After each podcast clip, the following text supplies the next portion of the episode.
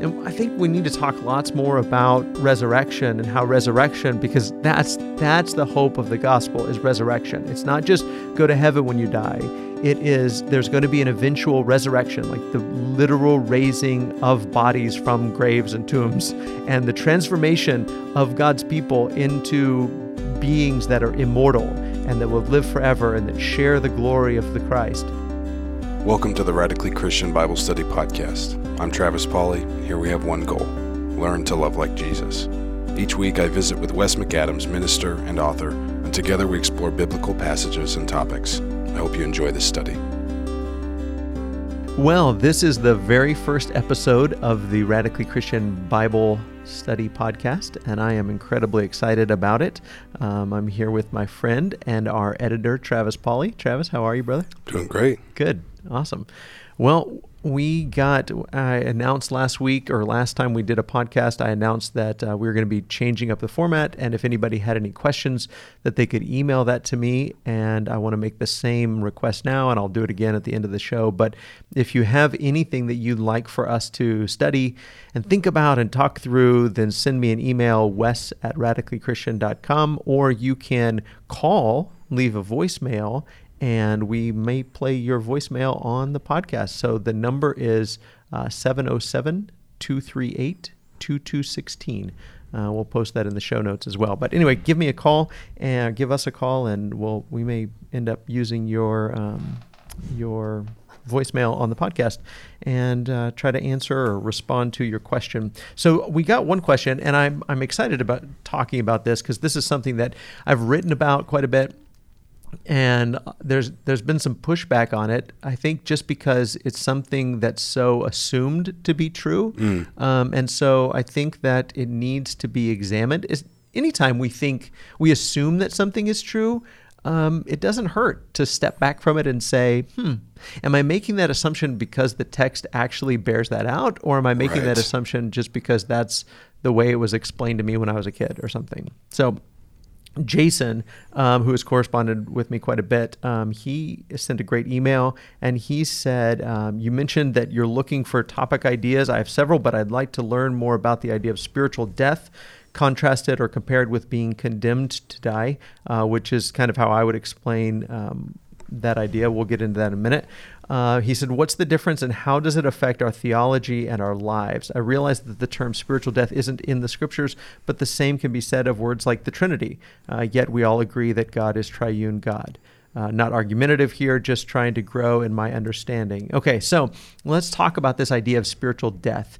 That's one way that um, people have uh, described or used to explain uh, the use of the word death in the New Testament. So, Travis, let's. I'm going to put you on the spot here, please. Uh, but but tell me when you hear that idea, spiritual death, what you think of, or if you've ever heard it explained, um, or you any terms like that that you've heard used when somebody's explaining the gospel or the New Testament. This is a fairly new one to me. Um, as far as what I think of when I hear that those words put together, um, I think of I think of the concept, and maybe this has nothing to do with it, but I think of the afterlife and people people not believing in hell and just in a place of torment, but that it's actually spiritual death.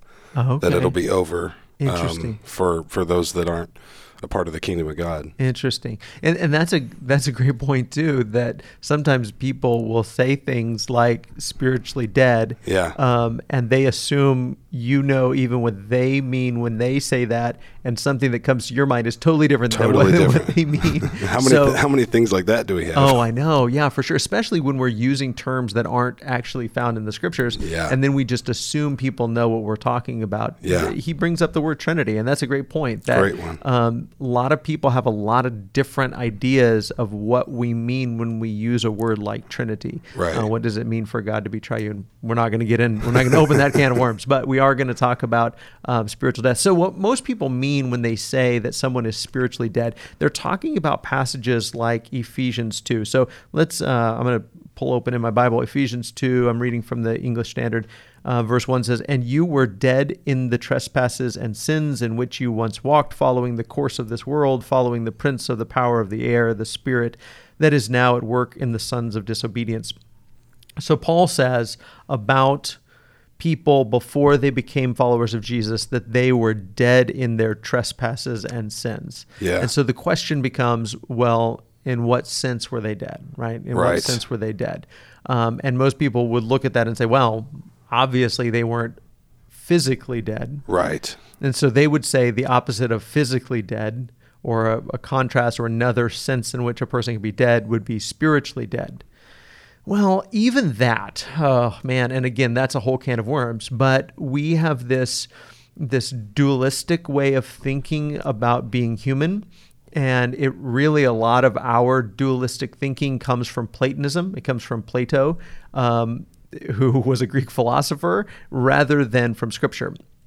And so we tend to uh, pit or contrast um, or make a, a dichotomy between the physical and the spiritual. And so the the Greek philosophers would would think, and eventually this worked its way into Christian Gnosticism, um, and and I would argue that it still is very prevalent today in Christian thinking.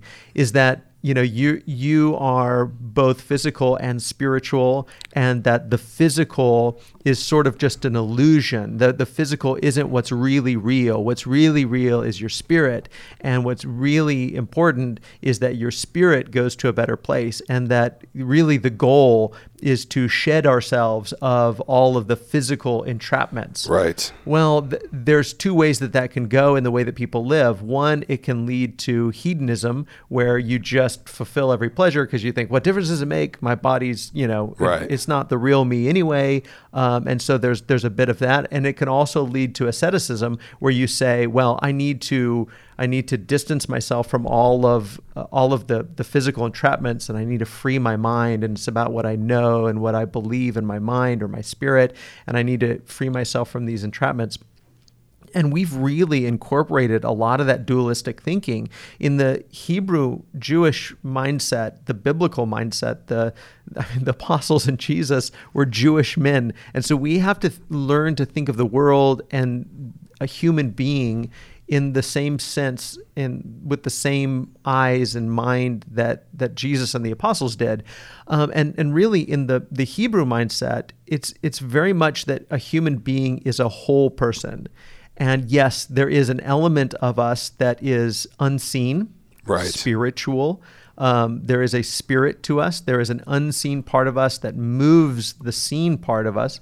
Uh, we are thinking people and we are feeling people. So there's a there's aspects of us that are mind and heart. And there is and but but the whole person is a soul uh, again we tend to think very dualistically and so we think a soul is disembodied You know, Yeah. that, that soul is is uh, a part of you. There's your body, and then the separate part of you is your soul. But when you read through the the creation account, um, it would say that that God formed, and really it uses the same word nephesh uh, to talk about both humans and animals. That's a whole nother subject. But but soul just means living being, living creature. It actually referred to the throat or the neck. Um, and then, but but really, when we read soul in the Bible, we should really think life or being or individual. And so when when the Bible talks about a soul, it's similar to how we talk about um, in an airplane crash, maybe, or in a boat crash. We say there were 300 souls on board, right? Right. And so we don't mean there were 300 disembodied spirits. we mean there were 300 individuals, Right. uh, people, living beings, and, and that's what the Bible means when it talks about a soul. And so there, a human soul, a human creature, a human being is it has different aspects. We think and we feel. We we are animated. We move. We do things.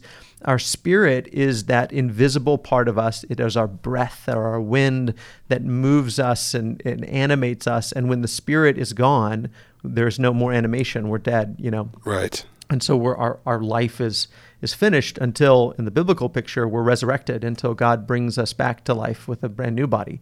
Um, but again, that plays into the way that we tend to think about things. If you look at the world very dualistically and you say there are physical things and then there are spiritual things, and the spiritual things that are the things that really matter, and the physical things really don't matter as much. Um, that that's beginning to shape your thinking. And and again, I would argue that's not a very biblical way to think about things. Yes, there there are spirits. There is our spirit who animates us. There is the spirit of God who animates the world and um, who brings about the will of God on the earth. That God is in the unseen realm and that He operates with His wind or breath or spirit. Yeah. Um, but when we start to use the word spiritual as opposed to physical, again, that's a dichotomy that we're saying something is either spiritual or it's physical. And then we talk about, okay, well, here in Ephesians 2, and you were dead in the trespasses and sins. Well, obviously, these people, before they became Christians, weren't dead physically. Right. So our mind automatically jumps to, well, they must have been dead spiritually. Well, what do we even mean by that? Um, you know, the Calvinistic thinking would say you you weren't even capable of making good decisions because dead people don't make any good don't make any decisions at all, right? A Yeah. dead person is dead, and so they've carried that out to to an extent that says a non-Christian isn't capable of doing anything good or right because their their spirit is dead. Well, Wow. and that's that's pretty popular. yeah, absolutely. Yeah. Yeah. absolutely. That's the way Reformed uh, Calvinistic thinking works. Is that they would say that um, a, a human being is born totally depraved with a dead spirit, Um, and it's only through conversion that their spirit comes alive, and that they are actually capable of making God-oriented choices um, Right. because their spirit is dead again, that's reading a whole lot into the text, a whole lot into the text. Um, but even if we don't carry it that far and we just say, well, you know, spiritually dead, the way I always heard it growing up was that spiritually dead means that you're separated from God. And so most people, when they, I say, most people, the way I heard most people explain it when I was growing up was that dead means separated. And, and again, that's an assumption that the text never spells out that dead means separated. Yes, when you die, your spirit and your body are separated from one another. But to assume that that's the basic definition of death is separation, Yeah. well, that's that's an assumption that the text never spells out. Most of the time, when the Bible talks about death, it's very literal, and we all know it's very intuitive what that means. Everybody knows what what the difference between dead is and alive is, and it's talking about a person being dead, like they're dead, their heart isn't beating. It, it's not in a theological or spiritual sense; it's in a very medical sense. It's the way a, a doctor would say this person is dead, and that is the human condition Yeah. that we are we are dying people. And when the Bible talks about death, it's very much talking about the fact that we die. And when Jesus came and he solved our problem, he died for us, not quote unquote spiritually. Jesus didn't spiritually die. He died physically. He died, they drove nails through his hands, they drove nails through his feet. He his heart stopped beating. He was dead. Um, and he died so that we could live. And when we live, that doesn't just mean now we have a relationship with God, now we're reconnected with God. It means we're actually, literally, physically going to be raised up from the grave. We're going to live. Sometimes we, we make the Bible far more complicated. There is lots that is complicated and challenging to understand, but there's some of it that's really not. It's just, it's very intuitive. We know what the difference between death is and life is. So I think one of the things that we do is we conflate the, these two ideas. We we combine them. Um, one is separation from God, and we are separated from God. We're Right. uh, exiled. Adam and Eve were exiled in the garden, and the idea of being dead. Well, it's both. It's separation and separation from God relationally, and death. And the separation from God and from the tree of life actually leads to death. And I think the way Paul would, would mean it here when he says that you are dead in your trespasses and sins is that when something is true inevitably, there's a sense in which it's true now. So there, there's a bit of a metaphor here. Yeah. But what what do you call somebody? Have you ever heard the term? In fact, I think there's a movie made about it. When somebody's on death row and they're like walking to the electric chair, we say that's a It's a dead man walking. dead man walking. Right now, I mean, he's he's not like, literally dead, right? I mean, otherwise he couldn't be walking. right. But we're saying his death is inevitable. That's where he's headed. He's headed to death. So we say that's a dead man. And it- I mean, every Western, you know, we, I mean, the, the bad guy'd call out the good guy, say, "You're a dead man." You know. That's right. Well, he's saying, "I'm going to make that true. That's Mm-hmm. that's going to come true." And that's how Paul means that. And you say, well, how do you know Paul means it like that? That what's true inevitably is true now, or that you're condemned to die versus you're actually dead right now. Well, I think you have to look at everything else he says. I mean, if you look at Romans 5, Romans 6, he talks about human beings are enslaved to death. And that's something that when, as soon as a person becomes an adult, they begin to, in any culture, you begin to reflect on your own mortality. Yeah. Everybody does. And you begin to say, I'm a dead man, you know, and, and that's inevitable. And there's different things you can do about that. Like you can medicate that through pleasure or drugs or alcohol or uh, education or distraction, or you could try to solve that problem by saying, well, if we can really advance medical technology, maybe, you know, maybe I could, you know, my head can be frozen when I die, you know, whatever, you know, so we try to, we try to either ignore that problem and sort of not deal with it or deal with it in our own strength and say maybe I can keep myself from dying you know maybe I can find the the cup of life you know the the uh, what do you call that? The Holy Grail. yeah the holy grail or the um uh, the the fountain of youth or something like that Yeah. and so there's all of these myths and legends around you know because we know that is that's the human condition that's the human problem um, in fact I love what the Hebrew writer says in Hebrews chapter 2. Let me see if I can pull it up. Um, he says, Hebrews chapter 2, he's talking about Jesus becoming the Son of God, becoming man. And he says, Since therefore the children share in flesh and blood, and that's another idiom that just means weakness and mortality, flesh and blood. You know, we're mortal. He himself, Jesus, likewise partook of the same things that through death he might destroy the one who has the power of death, that is the devil. Again, by death, he doesn't mean some, you know, amb- ambiguous, ambiguous, there's that, there's that word, uh, ambiguous idea, some theological idea that you can't understand. He means death, very literally, very, uh, you know, understandably, physically. Um, the one who has the power of death, that is the devil, and deliver all those who, through fear of death, were subject to lifelong slavery. Ah, that's exactly what Paul was talking about in Hebrews or in Romans chapter 5 and Romans chapter 6 that we are we are in bondage to lifelong slavery because we have this fear of death. We know that our death is inevitable. Yeah. We are the slaves of sin and death. And Paul would say uh, in Romans that because Adam sinned and Adam sinned and then and then he was condemned to die, separated from the tree of life, and that his life was going to come to an end. Of course, God said, On the day you eat of it, you will die. Well, God was merciful and gracious, and he didn't. He didn't kill him on the day he ate of it. He allowed him to live. But there's also a sense in which the day he ate it, he was, a, as we said, a dead man walking. He was condemned to die. Does that you you're, you're kind of making a face? So so are you are, are we are we on the same page? or- Yeah, no, I was just thinking, well, a couple things. And about the Adam comment, I, I've never heard anybody put it like that, that as if God had the intention of, no, you're going to, I'm, I, I'm going to end you that day Yeah, if you yeah. eat of it.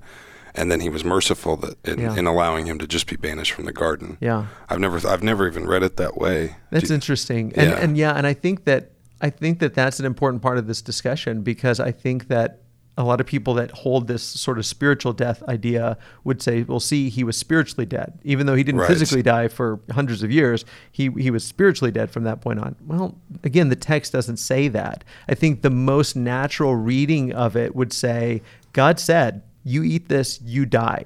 But it's God's prerogative to be merciful and gracious and to um, atone for, cover over their sins, and that's exactly what He did. He covered them with with garments of of skin, and then He, but He exiled them. And I Yeah. think that even plays into some of the themes in um, in the the conquest of Israel. So when they go into to conquer the land, uh, the Canaanites are condemned to die, right? So so God go, says, go in and, and and kill everybody. Well, what ends up really happening is they drive them out. And the term that's really used more than kill everybody is drive them out.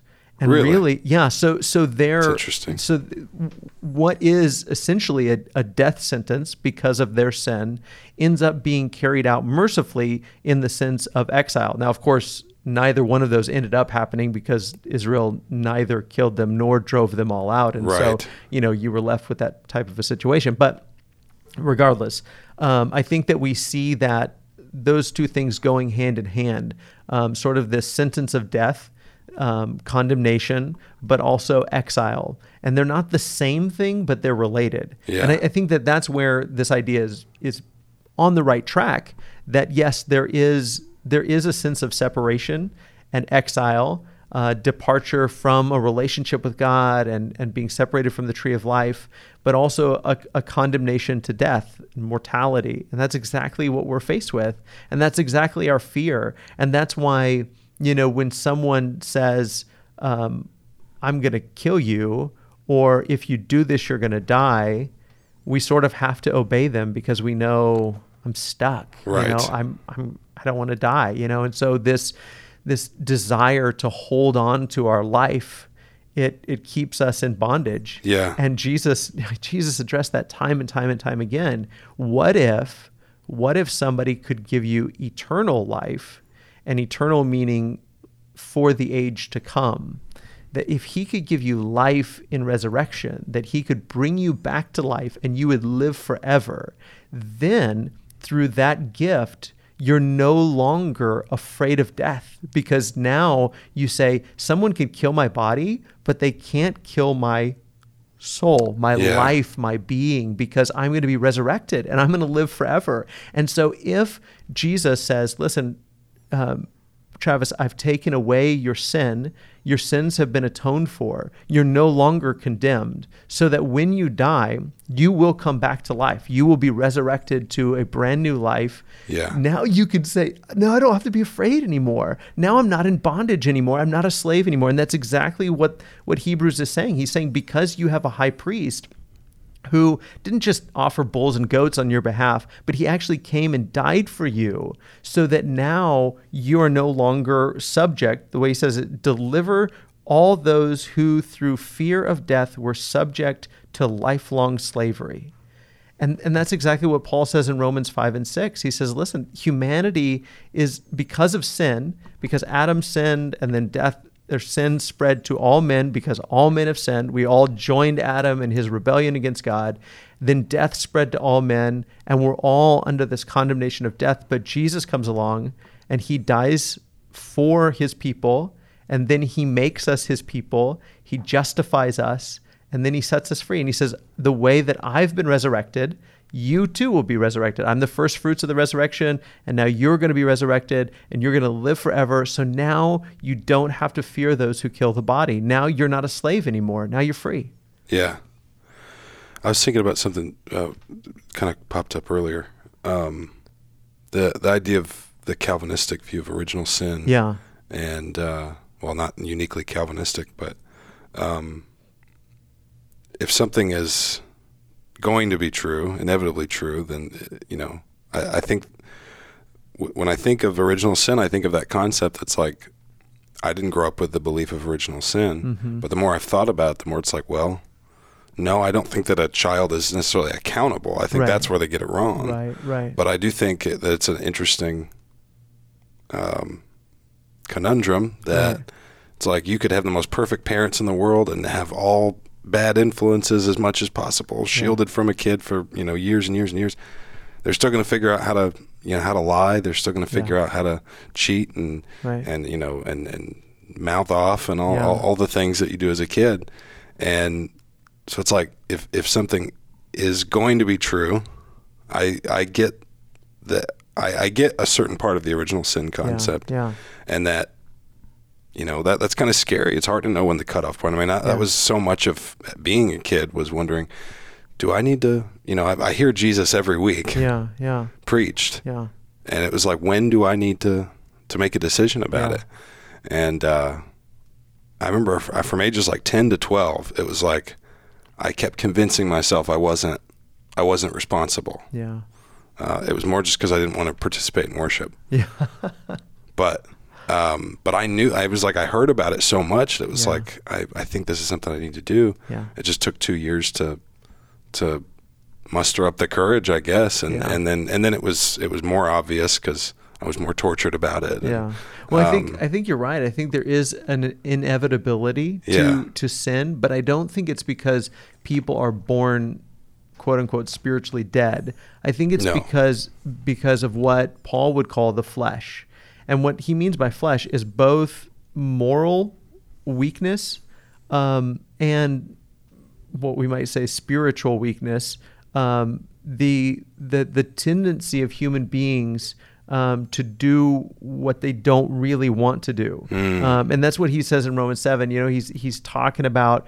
Listen, this is the way that it was under the law. I wanted to do good and right and things that were the good thing to do, and I knew what to do, but I just didn't do them. And then the things that were bad, and I said, I don't want to do those things. I ended up doing those things. And it's because there's sin that dwells in my flesh. There's sin that dwells in my weakness, in my propensity towards towards sin. And and hu- human beings, babies, are born fleshly creatures and at Sure. some point they they encounter that struggle and they say this is the good thing to do but I'm not going to do it. I'm going to do the bad thing. And the bad thing that I don't want to do, I'm going to end up doing. And that that's the human struggle. And as soon as you introduce the law to them and you say, "Hey, here's the right thing to do and the good thing to do," then because of flesh, we choose the wrong thing. And the beauty of the gospel is that Jesus became flesh and he died so that he could atone for us and then set us free from that bondage that even though we've chosen sin now we choose jesus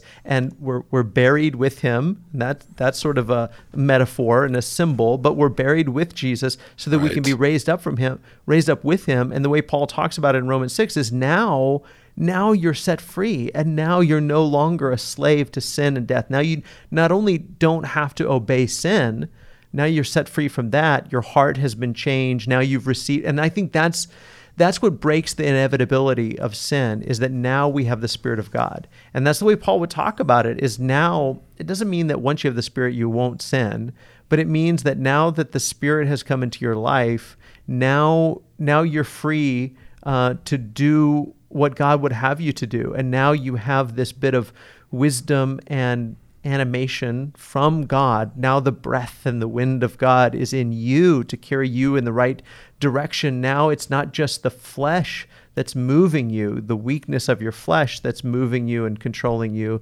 Now it's it's God and now you're participating with God and now you're part of the family of God and all moving trying to move in the right direction. Um, and, and so in that sense we could say now we are alive. And Jesus would say things like he would say, If you believe in me, though you die, John 11, though you die, yet shall you live. And so, what does he mean? He means exactly the most simple way of reading it. Yeah. Though you die, you're gonna, your heart is going to stop beating and they're going to bury you in the ground, yet shall you live. Your body is going to be raised. And the way Paul talks about in 1 Corinthians 15, it will be transformed. And the beauty of living as a Christian, and that was part of Jason's question here. Let me see if I can go back to it real quick. Uh, Jason said, um, "What what is the difference and how it affects our theology and our lives?" And I think we need to talk lots more about resurrection and how resurrection, because that's that's the hope of the gospel is Yeah. resurrection. It's not just go to heaven when you die. It is there's going to be an eventual resurrection, like the literal raising of bodies from graves and tombs, and the transformation of God's people into beings that are immortal and that will live forever and that share the glory of the Christ. Um, there's a whole lot packed into there, um, but it, it changes this whole way of thinking changes the way that we think about people, that people are truly important, not just their mind, what they believe or what they think, not just their spirit, the invisible part of them, but people are important. People are important their bodies are important. Feeding them real food is important. Putting a real roof over their head is important. Putting real clothes on their back, that's important um, because people are whole beings. Um, you are a whole being. I'm a whole being. We think of ourselves as whole beings. Right. You know, we often talk about things like thinking and feeling. Like, well, you should follow your thoughts and not your feelings like how do you know that right? I mean like in the moment do you ever stop and say now do i think i'm hungry or do i just feel like i'm hungry? Is this my body or my spirit you Yeah. don't think like that. Nobody slices and dices their experiences that way. No. uh, we, we're just whole beings and that's the way the bible talks about us. And that's, that's our experience too and it makes sense. It's intuitive.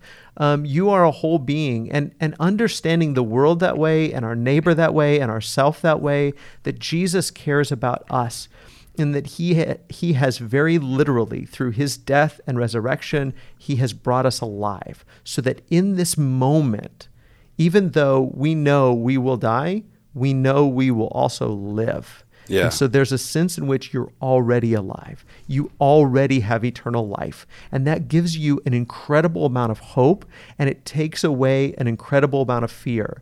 I've, I've often said that nobody should hate death nor nor have more hate for death and less fear of death than Christians.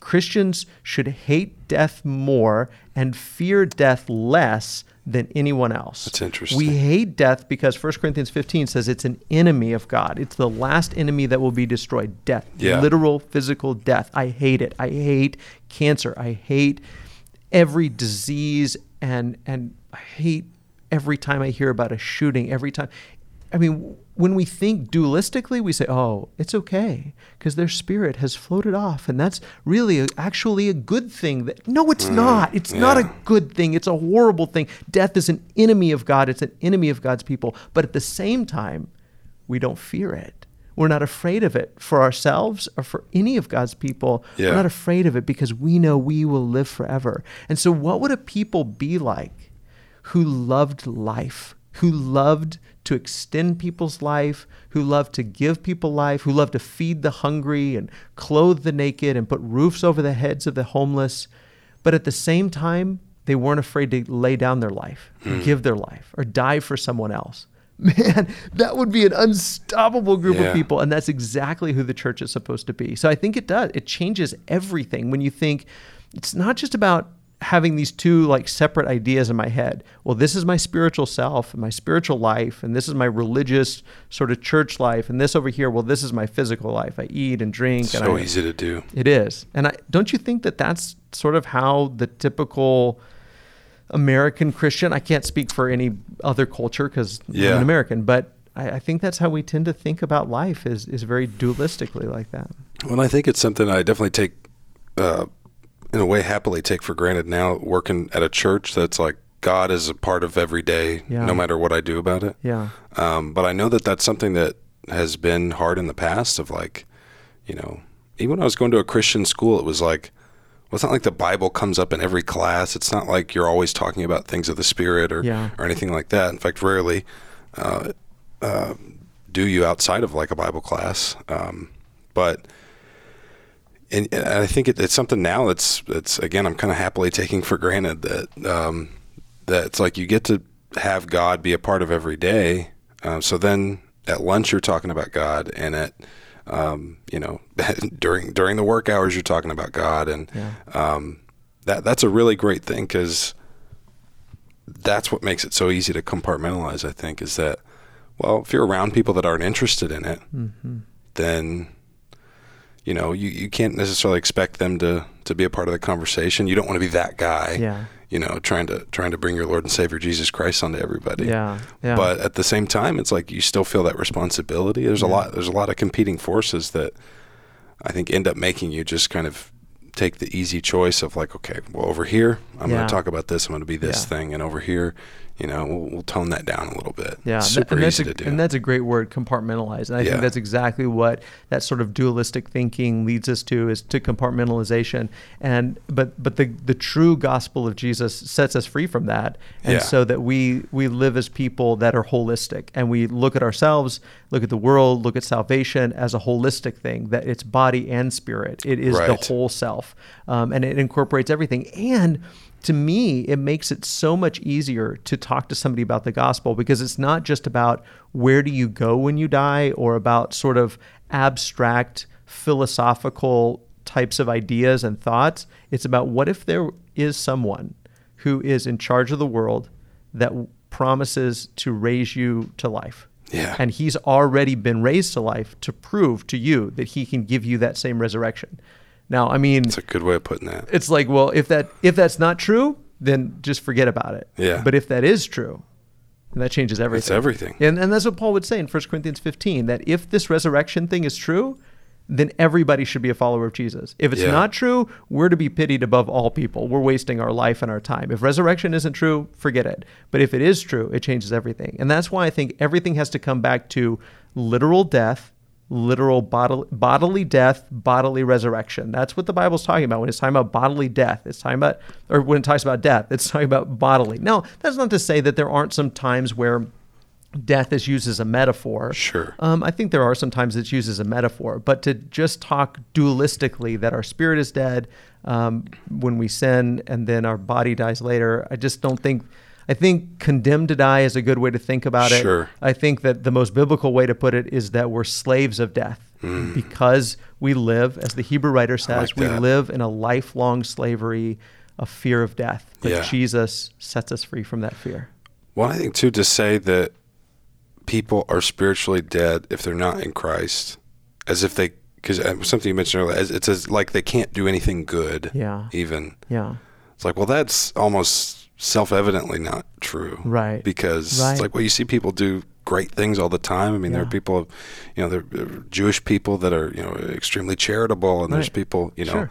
there's uh, Muslims and Muslim, atheists and- Muslims yeah, and atheists that do amazing things for the world. And, Absolutely. And um, you and know, are they are they dead in their sins and trespasses? Absolutely. Yeah. And, and it's self evident even to them. They're going to die, and they know that about themselves. Yeah. You know, I mean, it- we're not saying, "Hey, you're a horrible, horrible person." We're saying, "Hey, you're afflicted with the same affliction that all humanity is." Right. Because you know you're not perfect. I know you're not perfect. I know I'm not perfect. None of us are perfect. All of us have rebelled against God. We're all part of this sin problem. We're all part of the rebellion problem, and we're all mortal, and we're all going to die. And everybody knows that. Right. Everybody knows that. We're not telling. We're not saying, "Hey, we're spiritually alive and you're spiritually dead." We're, Yeah. That that, like you said, what a what a hard sell that is, even if it was true. And Right. I, I just don't think that's a biblical thing. I think it's it's it's more true to say, "Hey, do you know that you're going to die?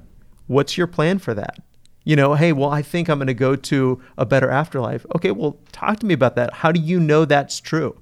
Well, here's how I know that I'm going to come back to life, that my body is going to be raised from the grave, and I'm going to be given an immortal body. Here's how I know that because Jesus was. Well, let's talk about the, the evidences of that. Well, our entire faith hinges on the fact that these 11 apostles of Jesus, and hundreds of others for that matter, saw the resurrected Jesus and their minds were totally changed. I mean, Yeah. Uh, Paul went from being a persecutor of the church to to being the the prominent apostle. Why? Because of the resurrected Jesus. And so, you know you're going to die. I know you're going to die. I know I'm going to die. Here's the solution for death. Here's the solution for in the moment the fear of death so that you can be free from the fear of death. It changes it changes everything. Well, uh, tell me what you think of this, because this made, it made me think of kind of an attitude I've been working on, try, and how to think about people outside of Christ. Yeah. Is I- assume, uh, for lack of a better word, that at some point everybody in their life, if given the time uh, to live it, they're going to look for truth. They're going to have a moment where something's not fulfilling, something's not they, they, they don't have a purpose. Um, given how much I think about that day to day, having grown up in Christ, because that's always been a part of me. That that's that is your purpose to glorify God while you're here on this earth. Um, I assume somebody, everybody, at some point is going to have a question, no matter their background. about truth and you know if, you, if you're living a hedonistic lifestyle at some point that's not going to be fulfilling you know at some point you're going to have questions about what's your purpose so if they have that question you know the the best thing I can do is you know in terms of evangelizing is if there's opportunities to talk really specific and people want to get into it with you I think that's great but I do find in, in especially living out in, in California for a while as I did um, I wear this this cross ring, mm, and people mm-hmm. will see it. Yeah. And I remember when I was when I had an internship, uh, my boss asked me, casting director asked me about the ring. He said, "Oh, are you a Jesus freak?" And I just said, "Yeah, yeah, I am." nice. And and then he just he just started talking to me about growing up Catholic, uh-huh.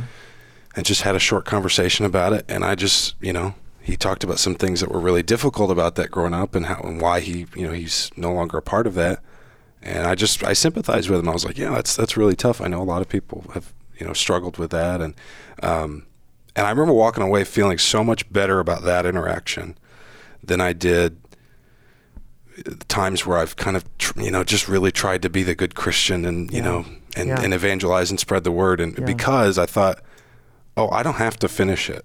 Yeah. I don't have to. I don't have to. You know, take the ball all the way to the end zone here. Yeah, you know, let that let that interaction. Let that. You know, they had a pleasant interaction mm-hmm. with a Christian. Yeah. And that's man. If I if I can just give them that. Yeah. Then that you know that's a seed planted, and it's like. That's that was actually kind of a humbling thing to just be like, oh, the weight's lifted. You don't yeah. you don't have to yeah. do the whole thing. Yeah, absolutely. Um, but also at the same time, like trusting that you know maybe right now they're not looking for truth. Right. At some point they're gonna. Yeah, absolutely. And if if if they're in my prayers and, and if that interaction can can be a, a starting point, then it's like I think people, you know, I think back all the time to Jesus saying, if you if you seek, you're if you seek, you're going to find. Mm-hmm. If you ask, it'll you know the, it'll be answered, and if you knock, the door will be open. It's like I think if you're genuinely seeking truth at any point, I think you're going to find it, and that gives me hope that it's like I don't have to look at people who I vehemently disagree with or people that of the world that I like. You know, and I, I agree with on a lot of things, but they're just not they're mm-hmm. not a mm-hmm. part of Christ's kingdom. Mm-hmm. I don't have to I, I'm not so much worried about them as much because it's like at some point they're going to seek truth and the best thing i can be is a resource yeah. when they're ready and a resource now to just plant the seed and, yeah. and so that that can actually maybe have a chance to come to fruition when they're ready and i think a lot about pharaoh's hardening of heart. Mm-hmm. Now it's like, how, how, many times has God done that to me? Mm-hmm. How often is He doing that to people in the world? It's like you're not, no, you're not ready right now, mm-hmm. and that that gives me a different perspective on, you know, that idea of looking at people as spiritually dead. Mm-hmm. That that's that's not healthy for me. Mm-hmm. You know, that's not that's not healthy for me to to think of people as just well, they're not in Christ, so yeah. Yeah, it's like, and but they're but they're going to be. They're going to be. One of the one of the ideas that I've been thinking about a lot lately is just making introductions. Yeah, that that's my job is to make an introduction to Jesus, and I and like maybe that. maybe it's just a short introduction, and and maybe it's just introducing them to Jesus through someone who is genuinely trying to follow Him. Yeah. I don't believe that everyone will end up following Jesus. No, but I do believe that they're a whole lot more likely if we approach them with love and genuine respect for them as human beings. Yeah. And that because we love them, we want them to know about Jesus, who promises to give people life eternal. And um, you know, and, and just as as lovingly and respectfully as we can, making those introductions to people.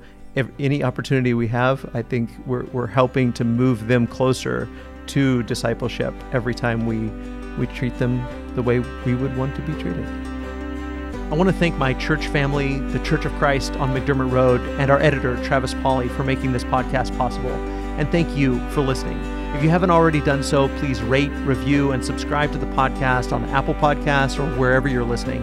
I also want to invite you to check out Logos Bible Software, who has partnered with us to give our listeners a great discount. Just go to radicallychristian.com slash logos, L-O-G-O-S. I think you'll love the software and you'll get a great discount by using that link. As always, I love you, God loves you, and I hope you have a wonderful day.